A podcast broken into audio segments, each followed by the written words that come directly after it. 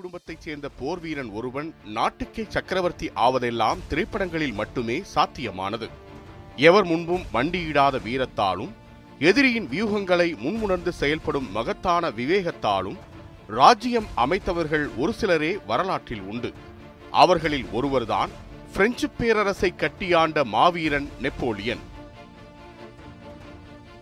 இரண்டாயிரம் ஆண்டுகளுக்கு முன்பு கிரேக்கம் தந்த மாவீரன் அலெக்சாண்டர் என்றால் சுமார் இருநூறு ஆண்டுகளுக்கு முன்பு பிரான்ஸ் தந்த மாவீரன் நெப்போலியன் போனபட் எனலாம். அலெக்சாண்டர் ஒரு கிரேக்க புயல் என்றால் நெப்போலியன் ஒரு பிரெஞ்சு பிரளயம். இருவருக்கும் இடையே பல ஒற்றுமைகள் இருந்தாலும் ஒரு முக்கியமான வேற்றுமையும் இருந்தது. ஒரு மன்னனுக்கு மகனாக பிறந்ததால் கிரேக்கத்தை ஆண்டார் அலெக்சாண்டர். ஆனால் ஒரு ஏழை குடும்பத்தில் பிறந்தும் தனது திறமையாலும் வீரத்தாலும் பிரான்சின் சக்கரவர்த்தியானார் நெப்போலியன். உலக வரலாற்றில் ஏழை குடும்பத்தில் பிறந்த ஒருவர் ஒரு தேசத்திற்கு சக்கரவர்த்தியானது அதுதான் முதல் முறை. ஆனால் இவை எதுவும் நாஸ்டர்டாம்ஸ் சொன்னது போன்று ஏற்கனவே எழுதி வைத்து அப்படியே நடந்ததல்ல. ஒரு பெரும் கனவை நிறைவேற்றும் போராட்டம் பெரும் புரட்சியை செய்து முடிக்கும் கூறிய திட்டம் இலக்கை நோக்கிய குறி இவைதான் வரலாற்றில் நெப்போலியனை மாவீரனாக அடையாளப்படுத்தியுள்ளன. நெப்போலியனின் வாழ்க்கையை சுருங்கச் சொல்லிவிடலாம். ஆனால் கோர்சிகாவின் விடுதலையை நோக்கிய முன்னெடுப்புகளை ஆரம்பித்து ஐரோப்பாவின் விடுதலையை நோக்கி நகர்ந்தது நெப்போலியன் வாழ்க்கை. அதனுடன் மட்டும் நின்றுவிடவில்லை. அவருடைய தனிப்பட்ட வாழ்க்கையில் இருந்த காதல் உலகளவில் பிரசித்தமானதும் கூட. தனக்கென்று ஒரு வாழ்க்கை இருந்தபோதும் தன் நாடு குறித்த சிந்தனையுடன் வாழ்ந்தவர் மாவீரன் நெப்போலியன். ஆகையால்தான் நெப்போலியன் குறித்து அறிந்து கொள்வதென்றால் அனைவருக்கும் அல்வா சாப்பிடுவது போன்றதாக இருக்கிறது. அப்படி உலகாண்ட பேரரசனாக ஈடு இணையற்ற வீரனாக வரலாற்றில் நெப்போலியனின் பெயர் பதிவு செய்யப்படுவது ஏன்? மாவீரன் மகா சக்கரவர்த்தி போர் வித்தகர் என்றெல்லாம் நெப்போலியனுக்கு வரலாற்று அடையாளங்கள் இருப்பதன் பின்னணி என்ன? உலகமே வியந்து பார்க்கும் அளவுக்கு உயர்ந்து நின்ற மாவீரனான நெப்போலியனின் வீழ்ச்சி அவரை சார்ந்திருந்தவர்களாலேயே சாத்தியமானதற்கு காரணம் என்ன? என பல்வேறு கேள்விகள் நம் கண்முன்னே விரிந்திருக்கின்றன. இந்த கேள்விகளுக்கெல்லாம் விடை தேட முதலில் அன்றைய பிரெஞ்சு ஆளுகையின் கீழ் இருந்த நாடுகளின் நிலை என்ன என்பதையும் பிரிட்டனுக்கும் பிரெஞ்சு பேரரசுக்குமான போட்டி அதன் காரணமாக எழுந்த போர்கள் என ஐரோப்பிய வரலாற்றை சற்று திரும்பி பார்க்க வேண்டியிருக்கிறது. பதினெட்டாம் நூற்றாண்டில் பெரும்பாலான ஐரோப்பிய நாடுகளை ஆதிக்கம் செலுத்திக் கொண்டிருந்தது பிரிட்டன். அந்நாட்டுக்கு அடிபணிந்திராமல் தனக்கென தனி ராஜ்யம் அமைத்திருந்தன இட்டாலி. பிரான்ஸ் உள்ளிட்ட சில நாடுகள் மட்டும் இந்த இரு நாடுகளுக்கு நடுவே எட்டுகிற தூரத்தில் இருந்த குட்டித்தீவு நாடுதான் கோர்சிகா. எந்தவித வளர்ச்சியும் இல்லாத கோர்சிகா இத்தாலியின் ஆளுகைக்கு உட்பட்டு தனது சுதந்திரத்திற்காக அப்போது போராடிக் கொண்டிருந்தது. புரட்சியும் வறுமையுமாக மக்களின் வாழ்க்கை ஒவ்வொரு நாளும் பெரும் எதிர்பார்ப்புடன் கடந்து கொண்டிருந்தது. கோர்சிகா மக்கள் சுதந்திரத்துடன் வாழ வேண்டும் என்றெண்ணி இயங்கிக் கொண்டிருந்த ஒரு புரட்சி படையை பயோலி என்பவர் தலைமையேற்று நடத்தி கொண்டிருந்தார். அவருக்கு உதவியாக அடுத்த இடத்திலிருந்து ஆலோசனை வழங்கிக் கொண்டிருந்தார் கார்லோ. கார்லோ இயல்பில் ஒரு வழக்கறிஞராக இருந்தார். இவரது மனைவி லெட்ரிசியா குடும்பத்தை பொறுப்புடன் கவனித்துக் கொண்டார். இந்த தம்பதிக்கு பிறந்த பதிமூன்று குழந்தைகளில் ஒருவர்தான் நெப்போலியன். ஆயிரத்தி எழுநூற்று அறுபத்தெட்டாம் ஆண்டு இத்தாலியர்கள் கோர்சிகாவை விட்டு வெளியேறிய தருணத்தில் போகிற போக்கில் பிரான்சிடம் ஒப்படைத்து விட்டு போனார்கள். கோர்சிகாவை கைப்பற்றிய பிரான்ஸ் படை நூதன வழிமுறையை கையாண்டது. கோர்சிகா போராளிகளுக்கு பொது மன்னிப்பு ராஜபோக வாழ்க்கை அதையும் மீறினால் சிறை எது வசதியானது என்ற கேள்வி முன்வைக்கப்பட்டது. பலரும் பிரான்சின் மாய வித்தைக்கு கட்டுப்பட்டார்கள். அவர்களில் ஒருவராக பிரான்சுக்கு கட்டுப்பட்டார் நெப்போலியனின் தந்தை கார்லோ. அவருக்கு அப்போது வேறு வழியும் தெரிந்திருக்கவில்லை. ஆகையால் பெரும்பான்மையானவர்களின் முடிவை அவரும் எடுத்தார். அவரது குடும்பத்துக்கு தேவையான அனைத்தையும் பிரான்ஸ் அரசாங்கம் செய்து தந்தது. அவரது பிள்ளைகளுக்கு பிரான்சின் உயர் பள்ளிகளில் படிக்கும் வாய்ப்பு. வேறென்ன வேண்டும்? பிரான்ஸ் அரசின் சலுகையுடன் வியன்னாவில் பள்ளிக் கல்வியை பயின்ற நெப்போலியன் பாரிஸில் உள்ள ராணுவ பள்ளியில் மேற்கல்வியை தொடர்ந்தார் நெப்போலியன் கோசிகாவை சேர்ந்தவனாக இருந்ததால் ஆதிக்க மனப்பான்மை நிறைந்த பிரெஞ்சு மாணவர்கள் நெப்போலியனை ஏளனம் செய்வதை வழக்கமாக கொண்டிருந்தனர். நடை உடை பாவனை என அனைத்திலும் கிண்டல்தான். அழுது தீர்த்தான் அந்த பத்து வயது சிறுவனான நெப்போலியன். ஒரு கட்டத்தில் சக மாணவர்கள் மீது வெறுப்பு ஏற்பட புத்தகங்கள் மட்டுமே அவனுக்கு நண்பர்களாக இருந்தன. தனிமையை போக்க புத்தகங்களை படிக்க ஆரம்பித்தவன் தனக்கு கிடைத்த எல்லா புத்தகத்தையும் படித்தான். அப்படி ஆரம்பித்த அவனது புத்தக வாசிப்பு நில உரிமை குறித்தும் சுதந்திரத்தின் அவசியம் குறித்தும் இன்ன பிற விஷயங்கள் குறித்தும் அவனுக்கு போதித்தன. இதன் காரணமாக கோர்சிகா பிரான்சின் கட்டுப்பாட்டில் இருப்பதையும் பிரான்சின் உதவியுடன் தான் கல்வி கற்பதையும் நினைக்க நினைக்க நெப்போலியனுக்கு அவமானமாக இருந்தது. ஆனால் நெப்போலியன் நினைப்பது போன்று பிரான்ஸ் ஒன்றும் அத்தனை ஆதிக்க மனப்பான்மை கொண்டவர்களால் நிறைந்த நாடு அல்ல. அதனை வழிநடத்திய லூயி மன்னர்களால் அந்த நாட்டு மக்கள் அல்லலுட்டனர் லூயி மன்னர்களால் மக்கள் மூன்றாம் தர மக்களாக நடத்தப்பட்டனர் பிரான்சில் உள்ள தொண்ணூறு சதவீத மக்களை வெறும் பத்து சதவீத உயர் வர்க்கத்தினரை ஆளுமை செலுத்திக் கொண்டிருந்தனர். பல ஆண்டுகளாக அடக்கி ஒடுக்கி வைக்கப்பட்டிருந்த மக்கள் ஒரு கட்டத்தில் பொங்கி எழுந்தனர். அப்படி பதினாறாம் லூயி மன்னனுக்கு எதிராக போராட்டம் வெடித்தபோது பிரான்ஸ் அரசு பதறி போய்விட்டது. கிட்டத்தட்ட இதே தருணத்தில்தான் ராணுவ பள்ளியில் கல்வியை முடித்துவிட்டு தனது சொந்த நாடான கோர்சிகாவுக்கு எதிரான பிரெஞ்சு படைப்பிரிவில் பணிக்கு சேர்ந்தார் நெப்போலியன். உடையளவில் பிரெஞ்சு ராணுவ வீரரான நெப்போலியன் மனதளவில் கோர்சிகா விடுதலை பெறுவதற்கு தன்னை தயார்படுத்திக் கொண்டிருந்தார். மாபெரும் பிரெஞ்சு சாம்ராஜ்யத்திடம் பெற்ற ராணுவ பயிற்சியை வைத்து கோர்சிகாவிலிருந்து பிரெஞ்சு படையை வெளியேற்ற திட்டமிட்டான் அந்த இளைஞன். உடல்நிலை சரியில்லை என விடுமுறை எடுத்துவிட்டு அவ்வப்போது கோர்சிகாவுக்கு சென்று கோர்சிகா விடுதலை பெறுவதற்கான வேலைகளை செய்ய ஆரம்பித்தான். மறைமுகமாக பிரெஞ்சு படைக்கு எதிராக நெப்போலியன் தலைமையேற்று நடத்திய ஆரம்பகட்ட தாக்குதல்கள் அனைத்தும் பிரெஞ்சு படையால் சுக்குநூறாகின. இந்த தாக்குதல்களை நெப்போலியன் நடத்துவதை அறிந்த பிரான்ஸ் அரசு ராணுவத்தில் இருந்து பதவி நீக்கம் செய்தது. இதே காலகட்டத்தில்தான் லூயி மன்னருக்கு எதிரான பிரெஞ்சு புரட்சியும் நடந்து கொண்டிருந்தது. வீதி வீதிக்கு திரண்டு லட்சக்கணக்கில் மக்கள் அரசுக்கு எதிராக போராட்டத்தில் ஈடுபட்டனர். மக்களை கட்டுப்படுத்த முடியாது என்பதை அறிந்த ஆளும் வர்க்கம் வேறு வழியின்றி மன்னர் பதினாறாம் லூயியை கைது செய்து மக்கள் முன்னிலையில் தூக்கிலிட்டுக் கொன்றது. இதனைத் தொடர்ந்து புதிய அரசு பதவியேற்றது. ஆனால் புதிய அரசு ஜனநாயக வழியில் செயல்படும் என நம்பிக்கொண்டிருந்த மக்களுக்கு துரோகம் இழைத்துவிட்டு உயர் வர்க்கத்தினரின் கட்டுப்பாட்டில் செயல்பட ஆரம்பித்தது அரசு. இந்த சூழலில்தான் கோர்சிகாவை விட்டு பாரிஸுக்கு குடிபெயர்ந்தார் நெப்போலியன். பிரான்சில் லூயி அரசு கவிழ்க்கப்பட்டிருந்ததால் நெப்போலியனுக்கு மீண்டும் ராணுவத்தில் வேலை கிடைத்தது. ஒரு சராசரி இளைஞன் தன் குடும்பத்தை வைத்துக்கொண்டு என்ன அவஸ்தைகளை அனுபவிப்பானோ அதனையெல்லாம் நெப்போலியனும் அனுபவித்தார். அவையெல்லாம் அடுத்த சில ஆண்டுகளில் மாற்றம் கண்டன. அதற்கான தருணம் வெகு சீக்கிரமே அமைந்தது. பிரான்சில் லூயி மன்னராட்சி மீண்டும் மலர ஆதரவு தெரிவித்து ஆங்காங்கே சில குழுக்கள் புரட்சியில் ஈடுபட்டன. அவர்களை கட்டுப்படுத்தும் பணியில் நெப்போலியன் ஈடுபடுத்தப்பட்டார்.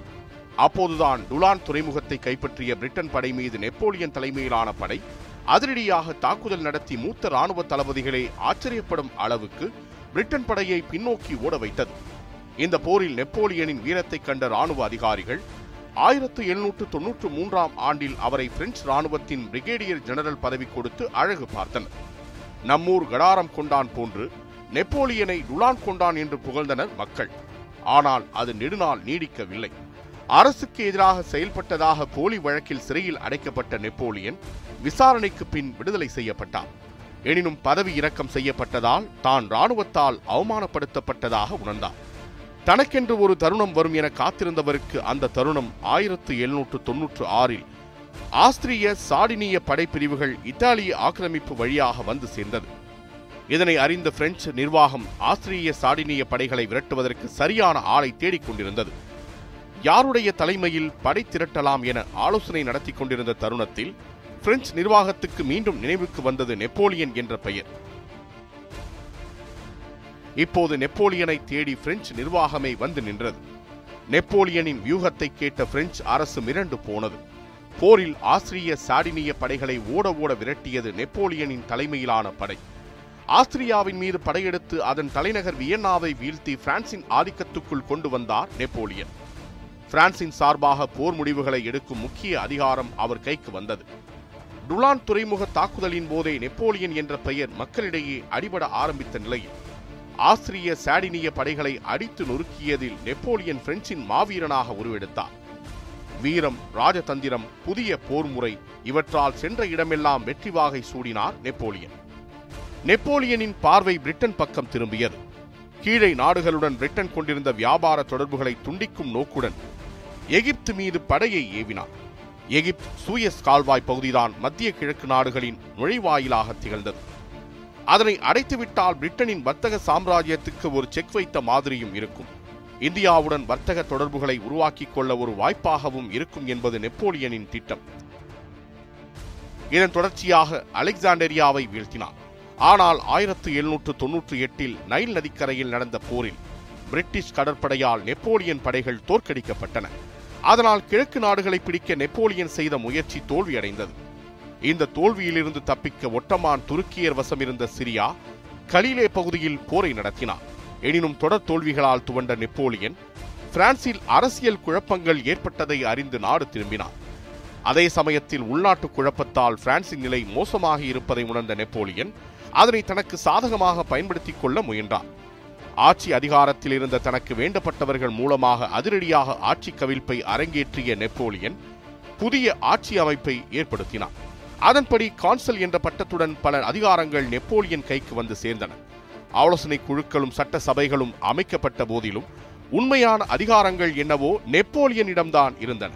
பிரெஞ்சு புரட்சியினால் ஏற்கனவே சோர்ந்து போயிருந்த மக்களுக்கு நெப்போலியனின் தலைமை ஒரு நம்பிக்கையாக இருந்தது. அந்த ஆதரவுடன் ஆயிரத்து எண்ணூற்று நான்காம் ஆண்டு தனது முப்பத்தைந்தாவது வயதில் பிரெஞ்சு பேரரசின் சக்கரவர்த்தியாக முடிசூட்டிக் கொண்டார் நெப்போலியன். நடைமுறையில் நெப்போலியன் பிரான்சின் சர்வாதிகாரியாகவே செயல்பட்டார்.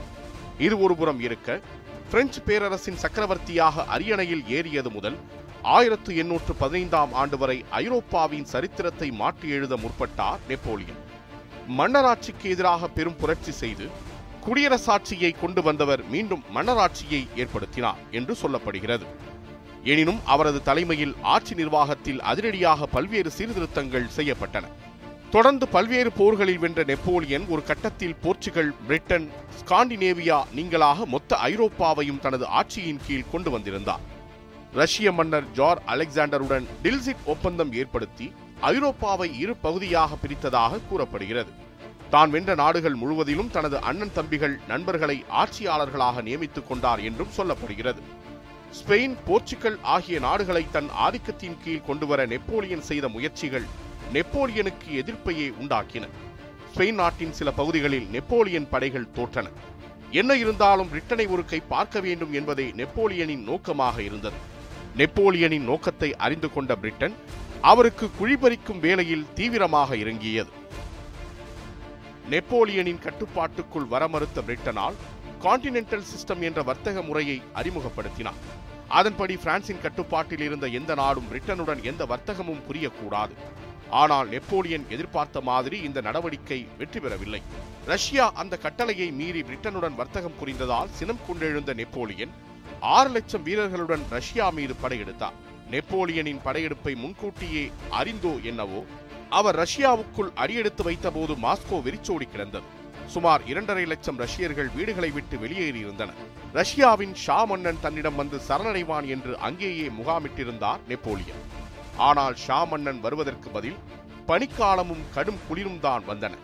இது குறித்தெல்லாம் யோசிப்பதற்கு முன்பே பசியாலும் குளிர் மற்றும் நோய் தாக்கத்தாலும் பல்லாயிரம் பிரெஞ்சு படை வீரர்கள் தங்கள் உயிரை இழந்திருந்தனர். வேறு வழியின்றி மிஞ்சியிருந்த வீரர்களை பாரிஸ் திரும்ப கட்டளையிட்டார் நெப்போலியன். ஆறு லட்சம் வீரர்களுடன் சென்றவர் வெறும் இருபதாயிரம் வீரர்களுடன் திரும்பினார். இந்த பெரும் தோல்வி நெப்போலியன் ஆட்சியை ஆட்டம் காண செய்திருந்தது. இந்த தருணத்தை பயன்படுத்தி தாக்குதலை தொடங்கின பிரிட்டன் ரஷ்யா ஆஸ்திரியா ஸ்வீடன் ஆகிய நாடுகளின் கூட்டுப்படைகள் எதிர்பாராத இந்த தாக்குதலால் பெரும் தோல்வியை சந்தித்தார் நெப்போலியன். இதனை அடுத்து எல்பா தீவுக்கு நாடு கடத்தப்பட்டார் நெப்போலியன். ஆனால் சில நாட்களில் அங்கிருந்து தப்பி வந்து மறுபடியும் படைகளை திரட்டி போருக்கு தயாரானார். சில மாதங்கள் ஜோஸ்பீனுடன் தனிமையில் வாழ்ந்தவர் பிரான்ஸ் மக்களின் ஆதரவோடு மீண்டும் மன்னனாக முடிசூட்டப்பட்டார். மக்களின் ஆதரவும் மனைவிகளின் ஆதரவும் நெப்போலியனுக்கு இருந்தது. அதனால் உற்சாகத்துடன் புதிய படையை உருவாக்கினார். இதனைத் தொடர்ந்து ஆயிரத்து எண்ணூற்று பதினைந்தில் பெல்ஜியத்தின் வார்டலு என்ற இடத்தில் நடந்த இந்த யுத்தமே நெப்போலியன் சந்தித்த இறுதி யுத்தமாக அமைந்தது. வழக்கம் போல ஐரோப்பிய நாடுகள் எல்லாம் ஒரு அணி நெப்போலியன் தனி. கடுமையான யுத்தம் தொடங்கியது. இரு பக்கமும் அனல் பறந்தது. நெப்போலியனின் துணை தளபதிகள் படைகளுடன் வந்து சேர ஏற்பட்ட தாமதம் காரணமாகவே நெப்போலியன் படை தோல்வி அடைந்தது. ஐரோப்பிய நாடுகளை தனது அதிகாரத்தின் கீழ் கொண்டு வர வேண்டும் என்கிற பேராசையே அவருடைய வரலாற்றிற்கு முற்றுப்புள்ளி வைத்தது. இதற்கு பின்னணியில் நெப்போலியனின் மனைவி இருந்ததாகவும் பின்னாளில் தகவல் வெளியானது. நெப்போலியன் பதவி விலகினால்தான் பிரிட்டிஷ் அரசின் கோபத்தை தணிக்க முடியும் என கருத்து முன்வைக்கப்பட்டதை அடுத்து பதவி விலகிய நெப்போலியன் நாட்டை விட்டு வெளியேறி கப்பலில் பயணித்துக் கொண்டிருந்த போது பிளிமத் என்ற துறைமுகத்தில் வைத்து பிரிட்டன் படையினர் கைது செய்தனர். இந்த முறை ஐரோப்பாவிலிருந்து பத்தாயிரம் கிலோமீட்டர் தொலைவில் இருந்த ஹெலினா தீவில் நெப்போலியனை சிறை வைத்தனர். தனது இறுதி காலம் வரை அந்த தீவிலேயே தனிமை வாழ்க்கையை கழித்த நெப்போலியன் வயிற்று புற்றுநோயால் பாதிக்கப்பட்டு ஆயிரத்து எண்ணூற்று இருபத்தோராம் ஆண்டு பரிதாபமாக உயிரிழந்தார். அந்த தீவிலேயே அவரது உடல் அடக்கம் செய்யப்பட்டாலும் ஆயிரத்து எண்ணூற்று நாற்பதில் அவரது எலும்புகள் பிரான்ஸ் கொண்டு வரப்பட்டு நினைவு மண்டபம் கட்டப்பட்டுள்ளது. பெரும் படை நடத்திய ஒருவர் தனது கடைசி காலத்தில் தனி தீவில் சாவார் என நாஸ்டடாமஸ் எழுதியது அப்படியே நிறைவேறியது என கூறுவோரும் உண்டு.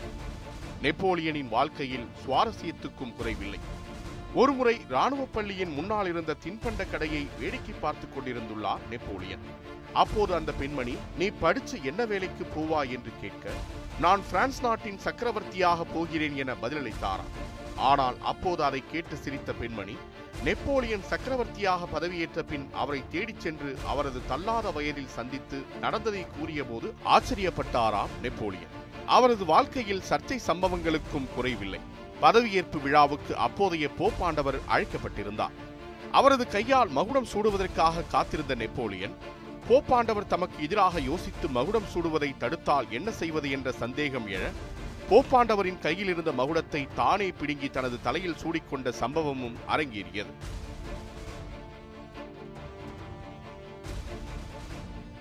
சாதாரண சிப்பாயாக இருந்து படிப்படியாக முன்னேறி பெரும் வியத்தகு யுத்தங்களை புரிந்து மன்னனாகி ஐரோப்பா மொத்தமும் அலற வைத்து சர்வ சக்திமிக்க போப்பாண்டவரையே நிற்க வைத்து கேள்வி கேட்டு மிக எளிய மன்னனாய் வாழ்ந்து வரலாற்றில் மிக பெரும் பாதிப்பினை ஏற்படுத்திவிட்டு சென்ற நெப்போலியனின் பாதிப்பு கொஞ்சம் நஞ்சமல்ல.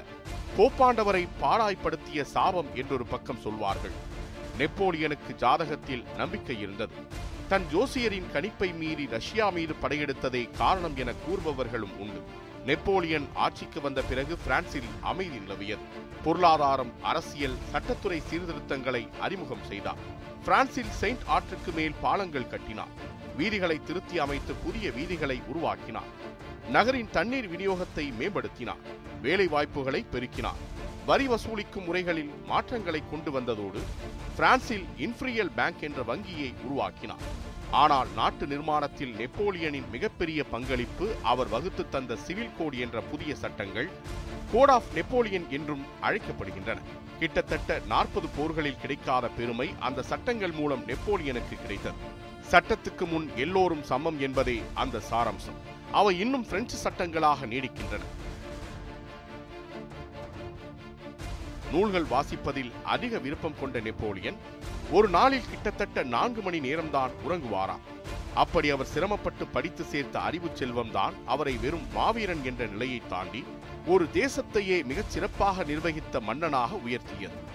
வெற்றி என்பது முயற்சியின் பாதி நம்பிக்கையின் மீதி. இதுதான் நெப்போலியன் என்ற மாவீரனின் தாரக மந்திரமாக இருந்தது. அந்த மந்திரம்தான் வெற்றி மேல் வெற்றிகளை நெப்போலியனிடம் குவித்தது. அரச வம்சத்தில் பிறக்காத ஒரு ஏழை கூட மன்னனாக முடியும் என்பதை உலகுக்கு உணர்த்தியது. ஷேக்ஸ்பியர் மற்றும் நெப்போலியன் காலத்திற்கு பின் பிறந்திருந்தால் ஆண்டனி கிளியோபாட்ரா ரோமியோ ஜூலியட் வரிசையில் நெப்போலியன் ஜோசப்பின் காதலும் காவியமாகி இருக்கும். அப்படி காதல் ரசம் சொட்டும் வாழ்வு அவருடையது.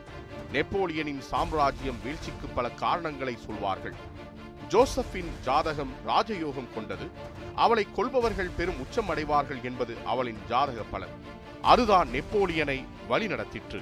அவளை பிரிந்த பின் அவர் வீழ்ந்தார்கள் என்பார்கள் சிலர். நெப்போலியன் குள்ளமானவர் என்ற கருத்தும் பரவி வருகிறது. மற்ற நாட்டு வீரர்களுடன் ஒப்பிடும்போது ஐந்து புள்ளி இரண்டு அடி உயரம் கொண்ட நெப்போலியன் குள்ளமானவர் என்றே கூறப்படுகிறது. ஆனால் ஆதாரங்கள் மற்றும் ஆராய்ச்சிகளின் அடிப்படையில் அவரின் உண்மையான உயரம் ஐந்து புள்ளி ஆறு அடி உயரம் என கண்டறியப்பட்டது.